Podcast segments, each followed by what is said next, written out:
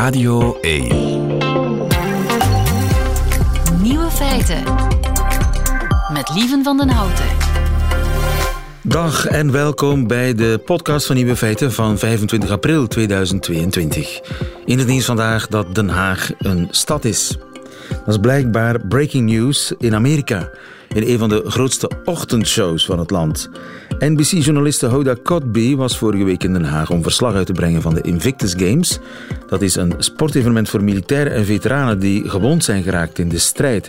En Kotb wist niet goed wat ze van Den Haag moest verwachten. Ze dacht dat het een soort rechtbankencomplex was. I didn't know what it was. Okay, to- I thought it was like I thought it was going to be like West Point, like a building. Yes. There's the Hague where they have trials Yes. and all that. Groot was dan ook haar verbazing toen ze in Den Haag aankwam en merkte dat het een stad is. It's a town. It's a town. It's got winding streets. It's got canals everywhere. It's got houseboats. It's charming. Het is een stad, stelde ze met verbazing vast, met overal grachten en woonboten. Echt charmant.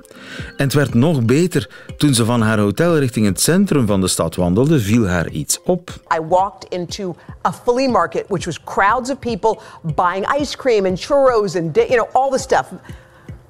Not one person, not a single person, had a phone out my gosh. or a phone in their hand as if they were going to use it later. Ze liep langs een drukke markt en niemand, letterlijk niemand, was bezig met zijn telefoon. En het werd nog straffer. People were having ice cream and talking. I was like, oh my God, look, look, what's happening here. Wait, A conversa- a real young, conversation? young girl. Mensen spraken met elkaar. Ze hebben echte gesprekken. Ongelooflijk. Den Haag. De andere nieuwe feiten vandaag.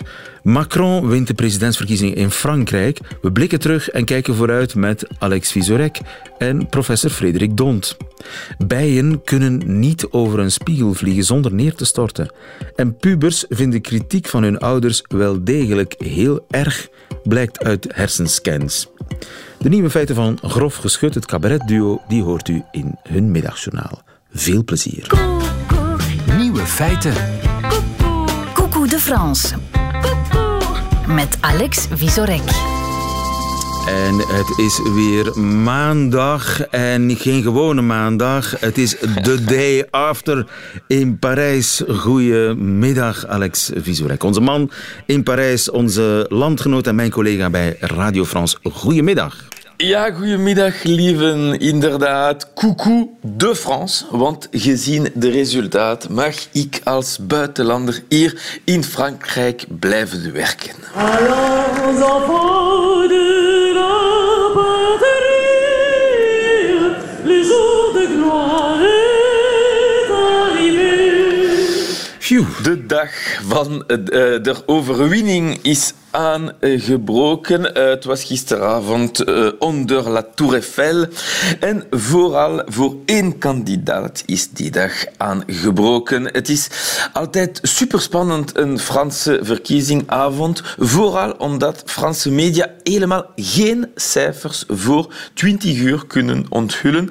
Als Fransen surfen dus op de Belgische website, waar die cijfers er toch zijn. Op tv bouwt de spanning zich op tot een triomfale bekendmaking.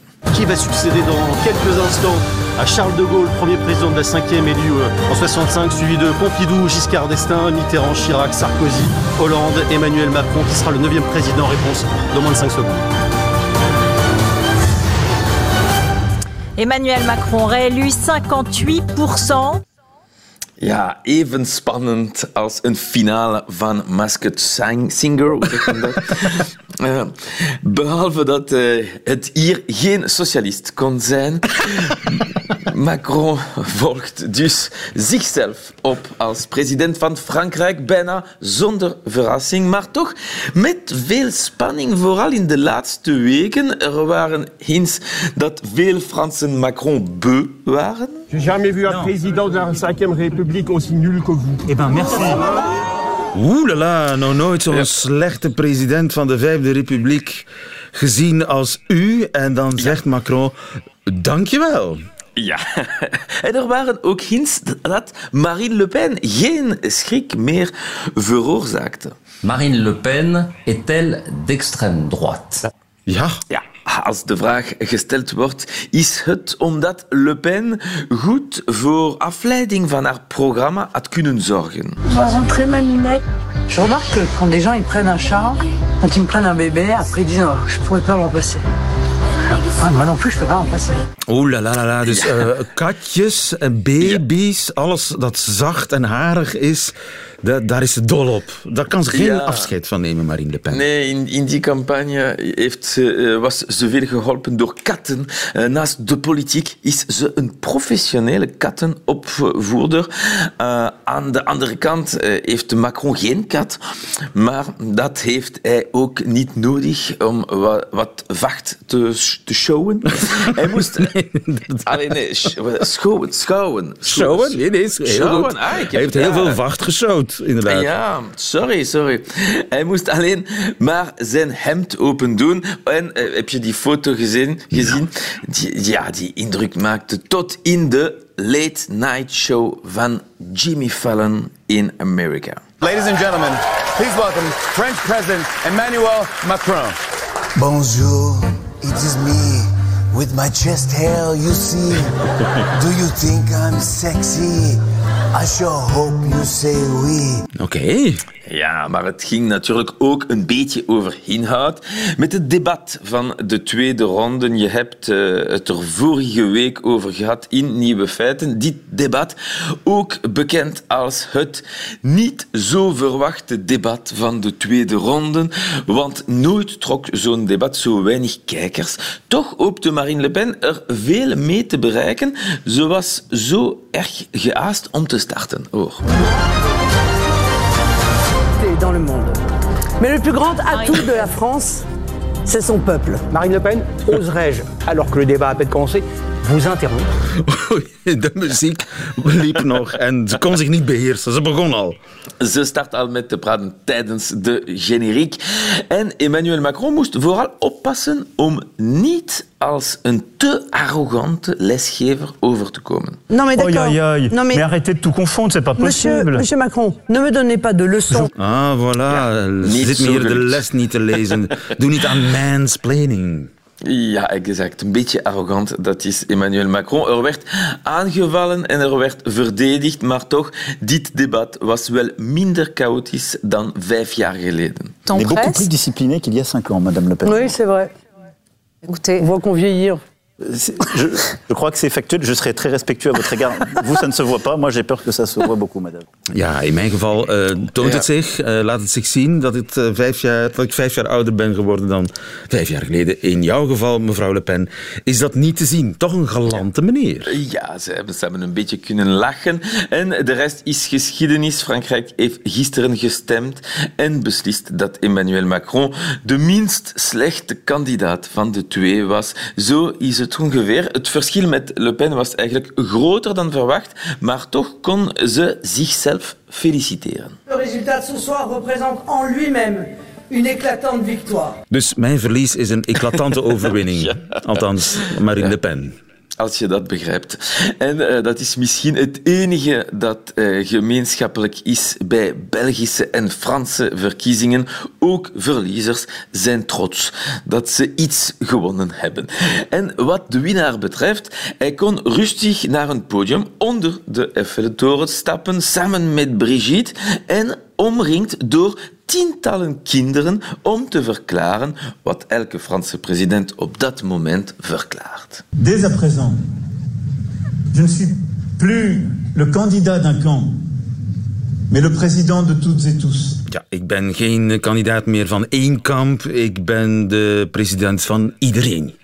Maar dit wordt toch wel een uitdaging als je Jean-Luc Mélenchon, extreem links, hoort. Monsieur Macron est le plus mal élu des présidents de la Ve République. Ja, hij is de slechtste president van alle presidenten van de Vijfde Republiek. De slechts verkozen president, heeft hij eh, eigenlijk Ah ja, gezegd. En het is een beetje waar. inderdaad. Ja, de opkomst is vrij laag en nooit heeft een extreemrechtse kandidaat zo goed gepresteerd in de eh, presidentieel. En veel linkse kiezers hebben de keuze gemaakt eh, om op zondag Le Pen te verslaan, om dan de volgende vijf jaar Macron te bestrijden. En binnen twee maanden stemmen de Fransen nog, deze keer om hun Kamerleden te kiezen, les législatives. En de verliezers van nu willen dat als een derde ronde van de presidentieel beschouwen om misschien een cohabitation te forceren, dus een samenwoning. Dat betekent dat president en eerste minister niet uit dezelfde partij komen. En dat is heel vreemd voor de Fransmannen. Dus nog een beetje spanning tot juni. Le jour de gloire n'est pas encore arrivé. Voilà, dat is het. Een waar woord uit de mond van eh, Alex Vizorek. Tot volgende week, Alex. Ja, zeker en vast. Tot volgende week. Amai, amai. Amai, amai. Amai, amai.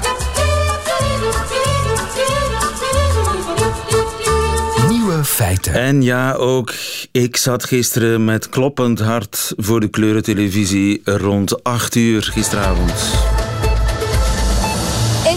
Emmanuel Macron qui est réélu président de la République avec 58,2% des voix contre 41,8% pour Marine Le Pen. Et vous voyez sur ces images l'explosion de joie Ja, het was spannend tot op het laatste moment, want hij leek een beetje achterstand op te lopen, of tenminste Marine Le Pen leek hem wat in te halen de laatste weken voor de beslissende dag, verkiezingsdag gisteren. Maar die achterstand, of die, die, dat gebrek aan voorsprong, heeft hij dan kennelijk toch nog goed gemaakt, want eh, toch nog een eh, redelijke voorsprong voor eh, Emmanuel Macron, de, die zichzelf opvolgt als president van Frankrijk. Frederik Dont, goedemiddag. Goedemiddag. Eh, president, wat zeg ik president? Professor. Ik wil iedereen president maken vandaag. Professor rechtsgeschiedenis aan de VUB, maar vooral ook Frankrijk-kenner. Jij zat natuurlijk ook eh, voor de televisie gisteren. Ja, inderdaad. Hè. Dus eh Aventeur toonde men 58% voor Macron. En Wat was het eerste dat je dacht? Ik dacht wel, dat is 6% beter dan men voorspeld had twee weken geleden. En twee weken geleden zei Jérôme Fourquet van IFOP en van de peilingsbureaus het zal nipt zijn, 52, 48, onder andere omdat veel kiezers van Mélenchon niet gaan stemmen. Wat blijkt nu vandaag? De abstention, dus de mensen die niet geweest zijn, is maar een klein beetje gegroeid. Dus dat betekent dat heel veel linkse kiezers beslist hebben om eh, barrage republikein te maken en tegen Le Pen te gaan stemmen. En toch uit afkeer voor extreem rechts, dan toch maar met dichtgeknepen neus voor eh, Macron. Ja, eh, en u weet dat men Mélenchon verweten heeft op de avond van de verkiezing dat hij niet letterlijk heeft gezegd stem voor Macron. Maar Mélenchon heeft iets anders gedaan. Op de dag van het debat op woensdag heeft hij gezegd stem voor mij als eerste minister, dus stem voor de parlementsverkiezingen voor een linkse lijst en leg zo Macron lam en blokkeer eerst Le Pen komende zondag.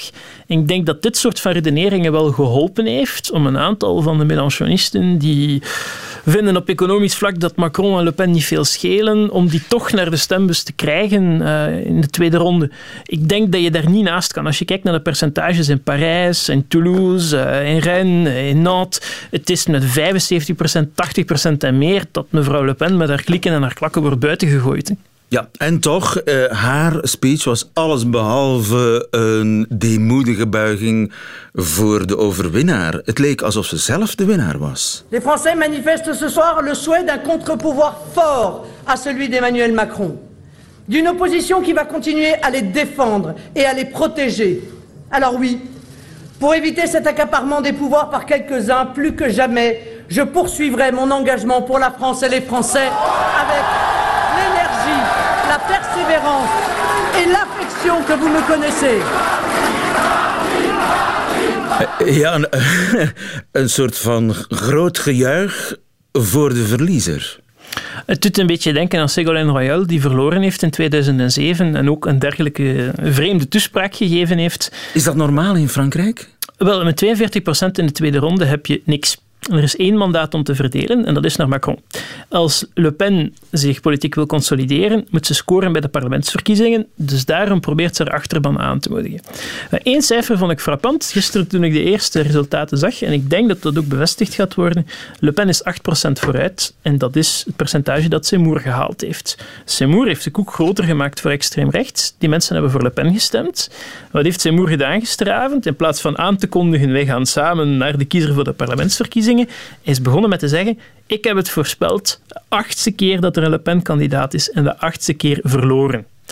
Dus als u in zo'n sfeer naar de parlementsverkiezingen gaat, als de endemische verdeeldheid, de broederstrijd bij extreem rechts losbarst, als Seymour verder probeert een kader weg te trekken van bij Le Pen, dan gaat dit een heel zure avond zijn geweest voor haar.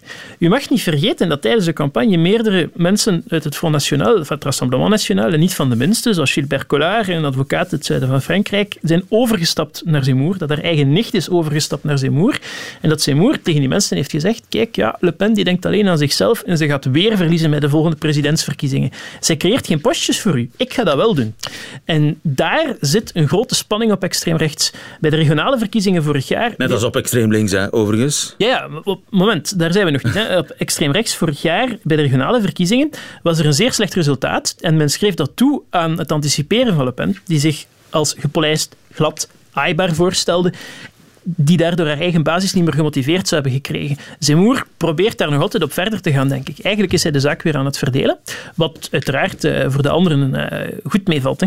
Ja. Maar eh, ook de verdeeldheid op links is zeer groot. Ook daar zie je weinig mogelijkheden Oh, ja tot echte nee. samenwerking. Ja en nee. Hè. Dus de kiezers hebben- wil toch alleen?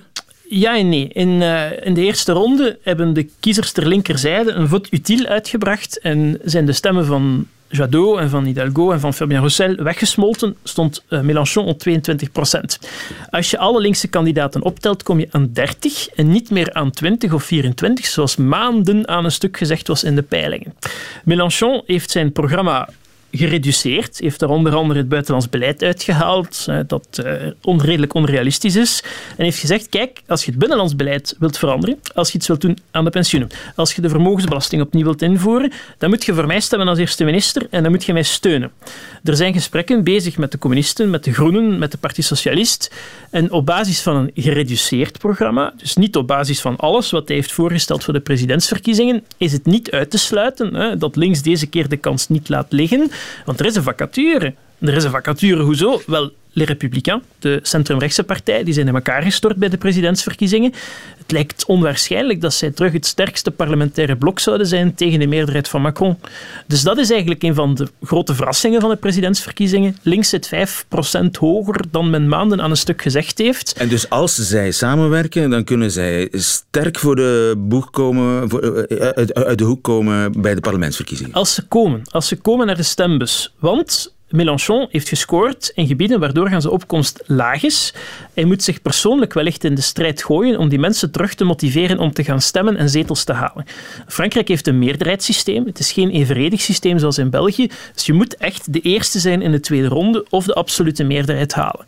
Maar het kan, hè. het kan. Als extreem rechts verdeeld is, als LR weinig stemmen haalt, dan ga je automatisch meer linkse parlementsleden krijgen. Ja. Dus zij hebben nu strategisch en tactisch, voor het overleven gaat dat dan voor de PS, voor de Groenen, voor de communisten, er alle baat bij om samen te werken. Ook al is het voor één gelegenheid, ook al is het over een gereduceerd programma. En die parlementsverkiezingen die zijn heel snel al, hè? Die zijn in juni. In juni. Dus in die tijd heeft Macron nog de kans om een nieuwe eerste minister aan te stellen, een nieuwe regering, ja, van alles internationaal te ondernemen. Hè. Er wordt gezegd dat er iets gaat gebeuren met nieuwe sancties tegen Rusland, met de organisatie van de Europese Unie.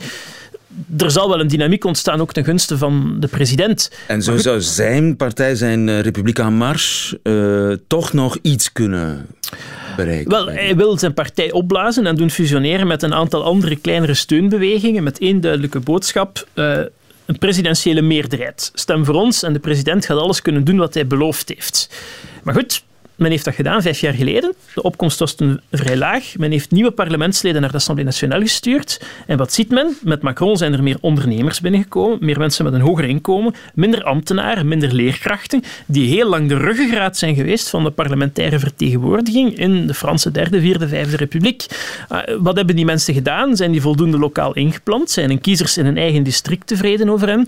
Dat zijn risico's die hij nu heeft, die hij vijf jaar geleden niet zag. Hè? Ja, en hij beseft dat hij een probleem heeft. Je sais aussi que nombre de nos compatriotes ont voté ce jour pour moi, non pour soutenir les idées que je porte, mais pour faire barrage à celles de l'extrême droite.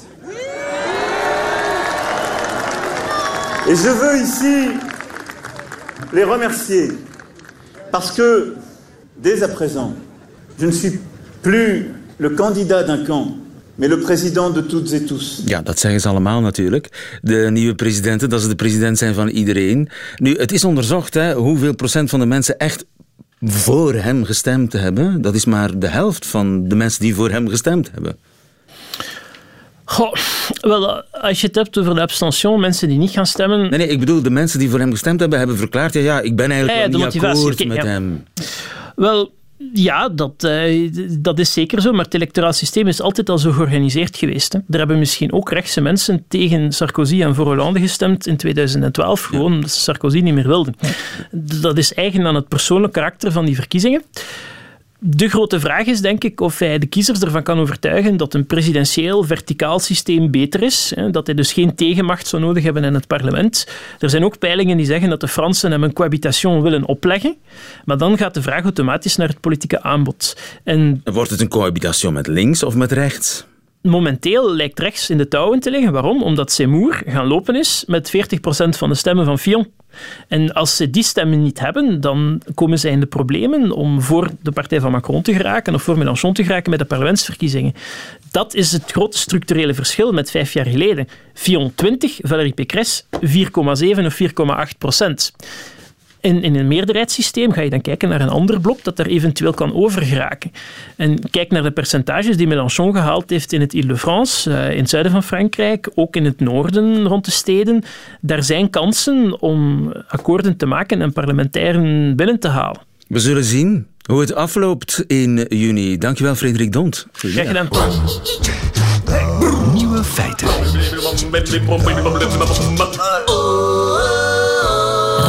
Radio 1.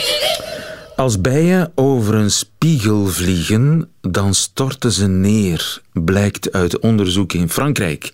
Ellen Daneels, goedemiddag. Goedemiddag, hallo lieve. Ellen, jij bent bioloog bij eh, Honeybee Valley. Dat is een, ja, een soort van bijeninstituut verbonden aan de Universiteit van Gent. Ja, dat klopt.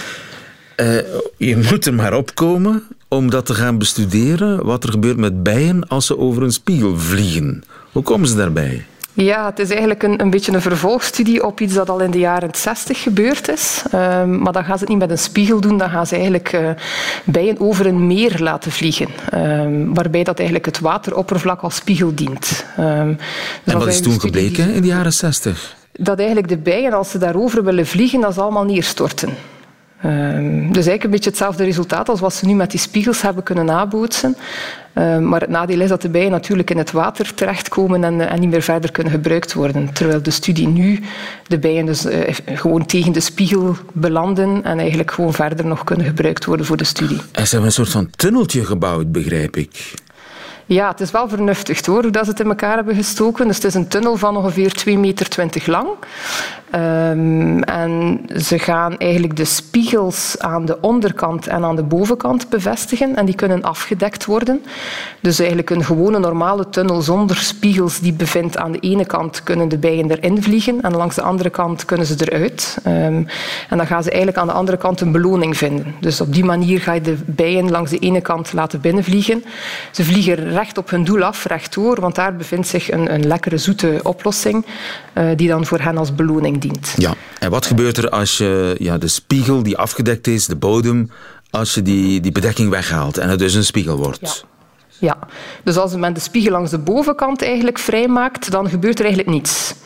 Dus ehm, het is enkel maar als je de onderste spiegel gaat wegnemen, dat je eigenlijk een soort van diepte verliest. Dus men gaat eigenlijk ehm, nabootsen dat die bijen de bodem eigenlijk niet meer zien. Dus eigenlijk ga je een soort van greppel creëren, waarbij dat je in één keer ja, het dubbel, dubbel zicht naar beneden verliest, eh, waardoor die bijen hun referentie onderaan kwijt zijn.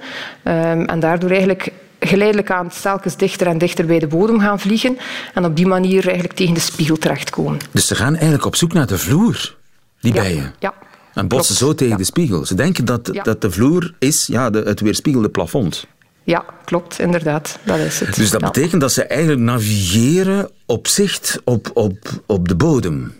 Ja, maar zij maken eigenlijk gebruik van, van visuele stimuli, ehm, waarbij dat ze hun dieptezicht gaan creëren. Dus zij gaan geen diepte doen zoals wij dat eigenlijk gaan, gaan zien.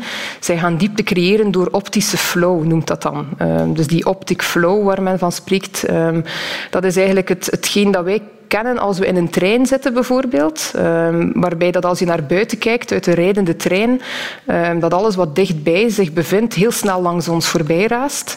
Maar als je verder in het zicht kijkt, dat je eigenlijk alles langzaam ziet voorbij bewegen. Dat is een beetje hetgeen Oké, wat dus zij gebruiken eigenlijk de snelheid waarmee ze eh, de vloer zien als hoogtemeter.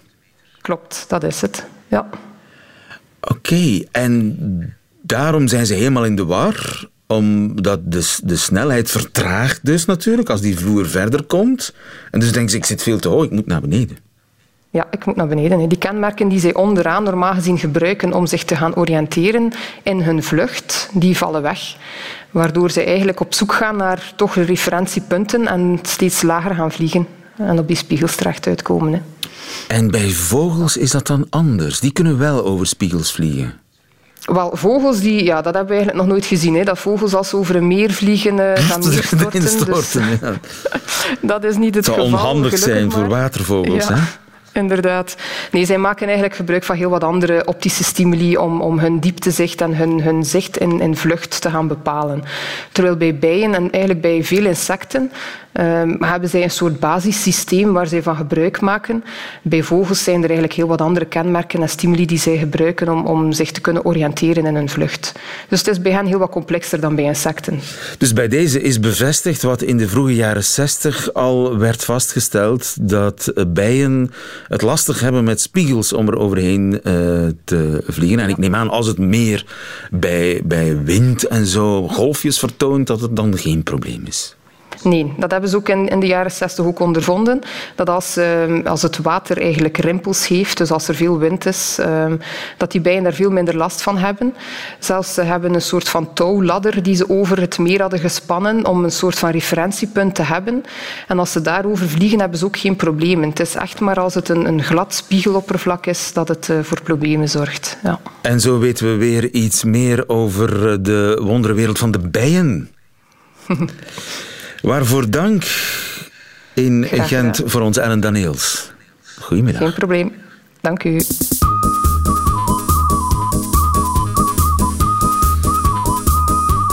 Nieuwe feiten. Pubers, ze hebben overal lak aan. Zeker kritiek van hun ouders kan hun geen bal schelen. Zo lijkt het tenminste, maar of het ook klopt, dat is onderzocht met hersenscans. Goedemiddag, Lisanne van Houten. Goedemiddag. Goedenavond moet ik eigenlijk tegen jou zeggen, want je zit in Australië toevallig, maar je werkt voor de Universiteit van Leiden. Ja, dat klopt. En je hebt pubers onder de scan gelegd. Ja, inderdaad.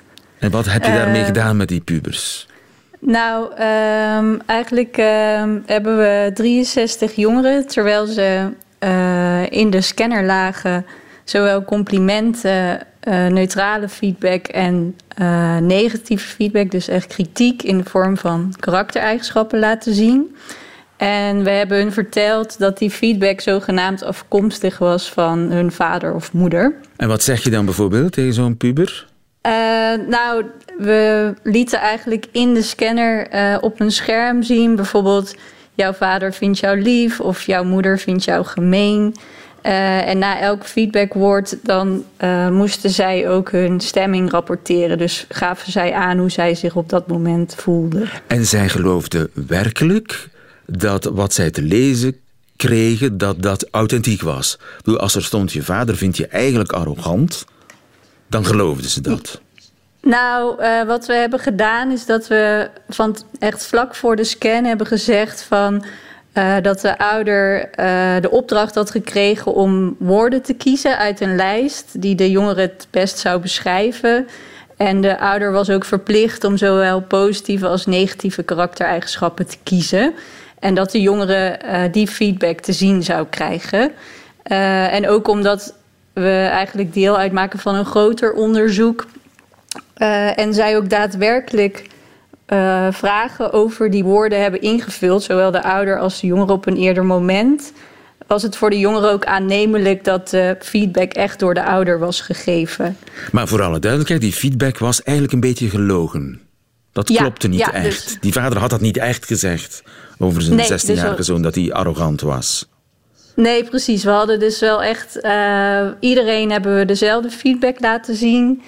Ehm, ook om ervoor te zorgen dat we eigenlijk ja, hetzelfde meten bij alle personen. En ook om het ja, niet een hele gemene taak te maken. Dus we hebben ook duidelijk achteraf gezegd. Eh, na een interviewtje ook dat dit echt niet echt was en dat de ouder dat niet heeft gedaan. Phew, gelukkig. ja. anders, anders had je hem trauma's veroorzaakt. Maar voor de wetenschap is het soms belangrijk dat je ja, iets, eh, dan moet, je moet er iets voor over hebben voor de wetenschap. Ja, precies. Een leugentje om best wil, in dit geval om een wetenschappelijke wil. eh, dat, dat kan, dat, dat, dat mag. Eh, wat, wat heb je gemeten eigenlijk? Eh, nou, we hebben eigenlijk echt hersenactiviteit gemeten tijdens eh, het zien van die feedback. Dus tijdens echt het ontvangen van die feedback.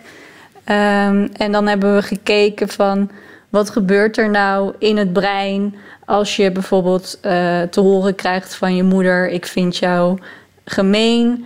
ehm, versus ik vind jou lief. Dus dat hebben we eigenlijk van elkaar afgetrokken, die activiteit, om dan te kijken van oh, wat is nou puur hersenactiviteit gerelateerd aan kritiek of gerelateerd aan complimenten. En? Nou, ehm, eigenlijk vonden we dat eh, met name bij kritiek vonden we hele sterke activiteit in gebieden die eh, te maken hebben of gerelateerd zijn aan de verwerking van emoties en pijn. Ehm, terwijl we bij positieve feedback juist niet vonden dat, eh, dat dat het beloningssysteem activeert. Terwijl we dat eigenlijk van tevoren wel hadden verwacht. Dus dat was ook wel heel, ja, een hele interessante bevinding voor ons. Dus positieve Eh, en- feedback, dat doet eigenlijk niet zoveel als negatieve feedback. Nou, dat, dat kun je op basis hiervan niet per se zeggen. Maar het was wel heel opvallend dat die negatieve feedback heel veel activatie gaf, gerelateerd aan die eh, gebieden die betrokken zijn bij pijn. En met pijn En- bedoel je ook fysieke pijn? De pijn die ik heb als ik mij verbrand of zo? Of als iemand eh, mij een map geeft?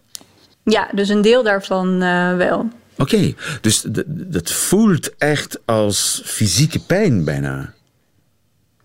Ja, je kan dat niet per se zeggen dat het echt zo voelt, maar het is wel eh, duidelijk dat het zijn eigenlijk ook gebieden die heel erg eh, betrokken zijn bij eh, emotionele saillantie. En dat is eigenlijk iets wat emotioneel gezien in het oog springt, of heel iets, ja, iets een extreme gebeurtenis of iets ja, waardoor het zeg maar opvallend is. En die gebieden zijn dus ook eh, actief als je kritiek krijgt van je ouder. En eh, wat moeten we hier nu uit besluiten uit dit onderzoek? Dat eh, eh, de aanname dat pubers lak hebben aan kritiek, met name van hun ouders, dat dat totaal niet klopt. Ja, ik denk wel dat dat iets is wat je hieruit zou kunnen opmaken. Dat het echt niet zo is dat, ook al doen jongeren heel erg en zijn ze zich ook wel echt meer aan het losmaken van hun ouders en richten ze zich steeds meer op leeftijdsgenootjes, dat ouders wel nog steeds echt een belangrijke rol spelen eh, bij pubers. En dat ze ja, wel echt geraakt worden door eh, feedback. Maar ja, zowel door positieve, dus door complimentjes, als ook door negatieve feedback. Ja, en dat weten we dankzij Lisanne van Houten. Dankjewel, Lisanne. Nog een fijne dag. Yes, dankjewel. Jij ook. Feiten. En dat waren ze meteen de nieuwe feiten van 25 april. Alleen nog die van Grof Geschut, het cabaretduo, hoort u nu in hun middagjournaal. Nieuwe feiten. Middagjournaal. Beste luisteraar. Drie jaar geleden fietste ik in mijn eentje naar Gdansk in Polen aan de Oostzee. Het was tijdens een van onze vele relatiecrisissen. Ja, Mirte, ik moet echt even in mijn eentje naar Polen fietsen. Dat gaat ons echt goed doen.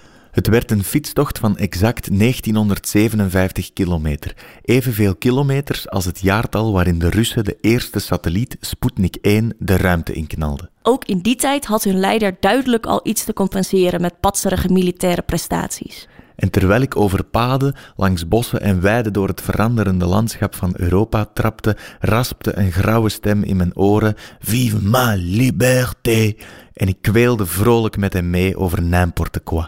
Vanochtend haalde datzelfde Europa, waar Lander al twijfelend aan zijn liefde voor mij doorfietste, opgelucht adem bij de uitslag van de Franse verkiezingen. Nog eens vijf jaar Macron, voor Oekraïne en de Unie in ieder geval volgens velen een goede zaak. Al lag de opkomst van de Fransen wederom lager dan bij de vorige verkiezingen. Ik vroeg daarom vanochtend in een telefoontje aan mijn Franse buurvrouw of zij wist hoe dat kwam. Ja, even tussendoor.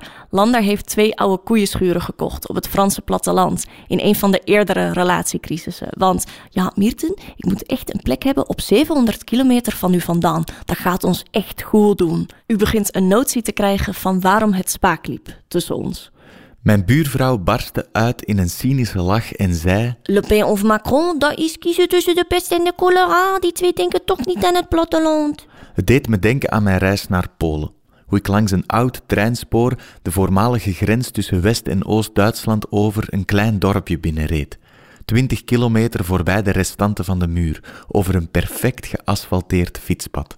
Lander stuurde me een foto van het grote bord naast dat fietspad. Der Europa Raadweg. Trots project van de Unie.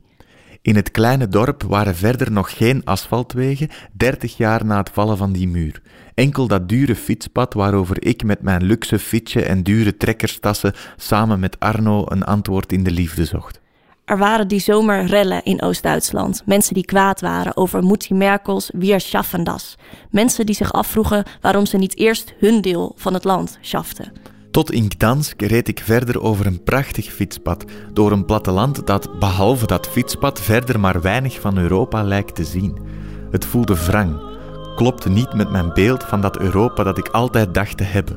Le Pen of Macron, dat is kiezen tussen de pest en de cholera. Die twee denken toch niet aan het platteland. Nog eens vijf jaar de leugenachtigste van de twee. Zo klonk het vanochtend in mijn Frans dorpje. Ik hoop vurig op vijf jaar van minder loze beloften, minder wrange spreidstanden. Want echt waar, je veux vivre dans un monde où on doit pas chercher, chercher la beauté, chercher la vérité. Tot morgen.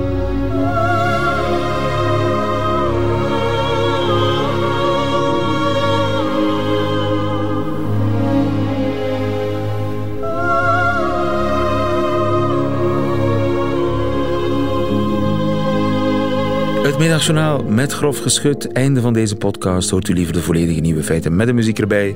Dat kan natuurlijk live elke werkdag tussen 12 en 1. Ouderwets op de radio. Of on demand via radio1.be of de Radio 1 app. Tot een volgende keer.